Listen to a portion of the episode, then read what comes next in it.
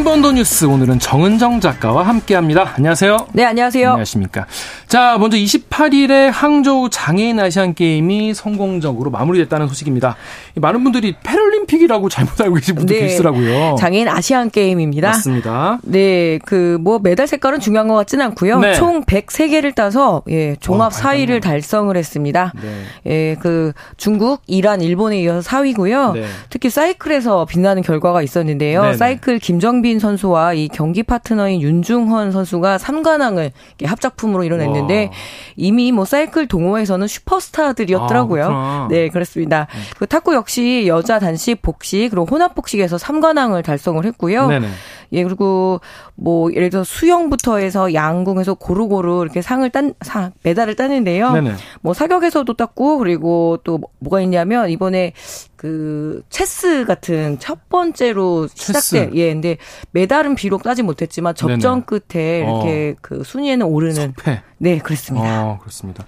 근데 직전이 이제 2018년이었지 않습니까? 네. 코로나 때문에 이제 예, 1년 늦어져가지고 원래 짝수인데 이제 홀수가 됐는데 자카르타 팔렘방 장애인 아시안 게임에서는 우리가 종합 2위로 네. 올라가는데 이번에는 어 뭐 순위 종합 순위는 약간 나, 나, 떨어진 것 같아요? 네, 2018년에는 이 금메달 무려 53개를 획득을 했는데 그 네. 당시에는 네. 우리나라가 엄청 그 장애인 볼링 경기가 강 강국이거든요. 아, 장애인 볼링. 예, 근데 이번에는 볼링이 정식 종목으로 채택이 되지 않아서 어, 그래요? 예, 지난번 아시안 게임에서는 무려 12개를 이 볼링 종목에서 땄습니다. 와. 그래서 매우 아쉬운 상황이지만 왜그 골고루 예, 여러 종목에서 좋은 성과를 내서 예, 기뻤습니다. 저는. 음, 네. 근데 이번에 정식 이제 태권도랑 바둑에서도 금메달을 네, 땄죠. 그렇습니다. 그래서 태권도와 바둑에서도 이렇게 그 우승을 했고요.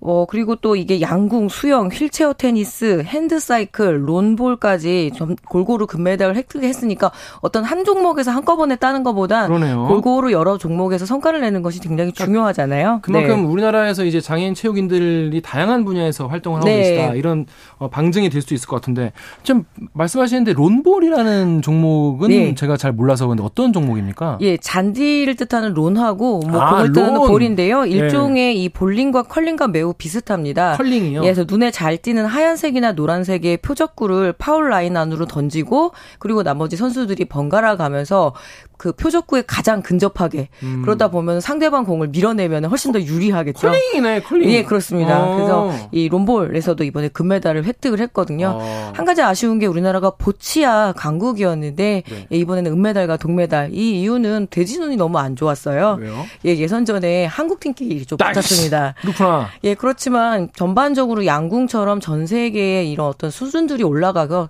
예, 그런 문제도 있었고요. 그래서 음. 우리도 조금 더 분발해야 될 것 같습니다. 음. 네. 전반적인 양궁의 전 세계적인 실력 올라가는 거는 이제 우리나라가 이제 다 쓰었었는데 네. 잘 뭐, 따라오고 있다. 네, 보치아도 마찬가지인 것 같습니다. 그렇구나. 우리나라 네. 코치분들도 가시고 하다 보니까 전 세계적으로 네. 올라갔나 봐요.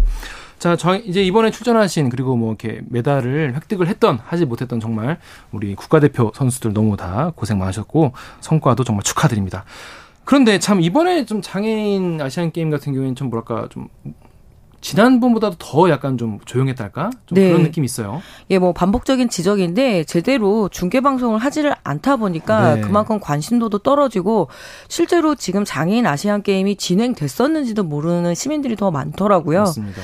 어, 무엇보다 이 장애인 스포츠의 인권 침해 상황이 매우 심각한 수준이어서 이 문제를 지적하지 않을 수가 없는데요. 인권 침해. 예. 범죄에 범죄에 가까운 인권 그렇죠. 침해인가 봐요. 네. 예, 10월 24일 문화체육관광위원회 국정감사에서 국민의힘 김예지 의원이 지적을 네. 했습니다. 네. 이 시각장애인 구기 종목인 쇼다운에서 네. 지난 8월에 이 영국 버밍엄에서 그 경기가 있었습니다. 네, 8월에. 예, 근데 이 감독과 코치진들이 선수를 방치하고 자기들끼리 관광을 가거나 아. 그리고 이 훈련 과정에서 어떤 모욕 이런 문제들이 지금 제기가 됐거든요. 그래서 차마 시각장애인이신데, 예. 네, 네. 그래서 차마 입에 올리기 어려운 이런 비하 발언이나 성추행까지 이런 행동이 있어서 지금 국정감사에까지 지적이 됐고요. 이건 국정감사가 문제가 아니라 이거는 경찰이 수사해야 되는 네, 그렇습니다.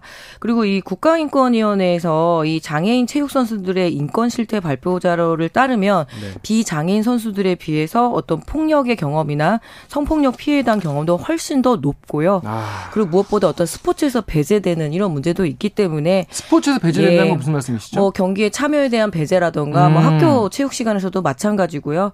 그래서 이 금메달 몇 개 땄다 이런 소식을 그냥 경련으로 한 번씩 이렇게 전하게 되는데요. 그것보다는 전반적으로 어떤 스포츠, 특히 장애 스포츠의 어떤 저변 확대가 음. 매우 중요합니다. 특히 장애 스포츠의 종목 같은 경우는 고령자들에게도 매우 예, 음. 좋거든요. 맞아요. 그래서 이런 문제가 좀 제기가 돼야 되지 않을까 싶네요. 우리가 옛날 같이 금메달 몇 개 땄다고 막 국위 네. 선양됐다. 우리나라 선진국 이런 나라가 아니잖아요. 그렇습니다. 이제는 그러니까 좀 저변이 확대되고 많은 분들이 또 장애인 분들도 네. 어, 체육을 좀 더 쉽게 접하실 수 있도록 그래 하는 과제가 있는 건데 이런 인권 침해나 이런 게 있으면 안 되겠죠. 이건 경찰이 네. 수사해야 될 것 같습니다.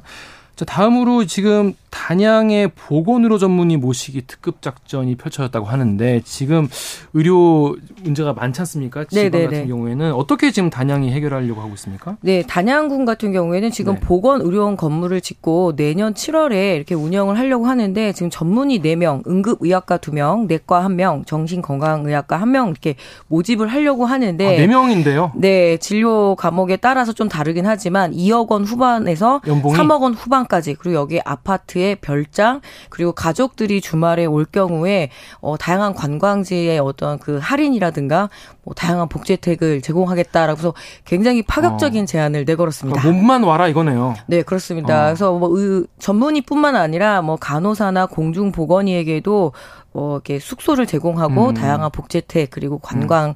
뭐 이렇게 상품들을 이렇게 가족들에게 제공한다거나 어. 이런 제시들을 하는데 문제는 참, 네. 얼마나 지원을 할지 좀 걱정스럽네요. 그런데 아까 아까 이제 보건 의료원을 지었다고 네. 하셨는데 뭐 지방 의료원이 아니라 보건 의료원, 보건 의료원은 뭡니까? 매우 낯서시죠? 뭐 네, 네. 진주 의료원, 충주의료원 이런 지방 의료원과 달리 음. 병동이 달린 보건소로 이해를 하시면 될 것 같습니다. 병동이 있는 예. 그러니까 입원할 수 있는 건가요? 네. 그 지방의료원 같은 경우에는 국비가 50%로 해서 네. 중앙정부에서 지원을 하는데 이 보건의료원 같은 경우에는 전적으로 지자체에서 책임을 지거든요. 단양군이 돈을 다 내야 되는 거예요? 네, 그렇습니다. 그래서 이번에 단양군도 용역 결과 보니까 매년 운영을 하게 되니까 필수 음. 뭐 소아청소년과 산부인과 등등을 운영을 할때 네. 연간 30억에서 40억 정도의 적자를 예측을 한다라고 하더라고요. 음. 그런데 인구가 2만 7,700명 정도 되는 이 작은 고장에 지역 의료 그러니까 지방 의료원까지 가기도 쉽지가 않거든요. 네. 그리고 이미 2020, 2015년에 당양군 같은 경우에는 지역의 병원 응급실이 폐쇄가 됐습니다. 경영난 때문에. 아. 그래서 이게 굉장히 필수 네. 의료 시설인데 아프면 갈 수가 없, 갈 예, 데가 없는 근데 이 상황. 부분을 이 열악한 지자체에만 맡기는 것이 온당한지 중앙 정부가 좀 관심을 가져야 되는 필수 의료 시설입니다. 그러니까 네. 단양군은 지금 국간에서 지금 꺼내 가지고 어떻게든 네. 지은 건데 지금 단양군의 문제만이 아니지 않습니까? 다른 예, 뭐 전국 농어촌 지자체 자체가 다 겪는 일이고요. 결국에는 이게 정주 여건이 개선이 돼야 되잖아요. 교육이나 정주 여건 예, 거기서 살 수 있는 뭐 주민들도 불편하면 당연히 의료진들도 불편하고 기피하게 되기 때문에 네. 어떤 국가 균형 발전 차원에서 음. 예, 이 지역 의료의 현실들을 좀 들여다보고 음. 또 강화해야 되겠죠.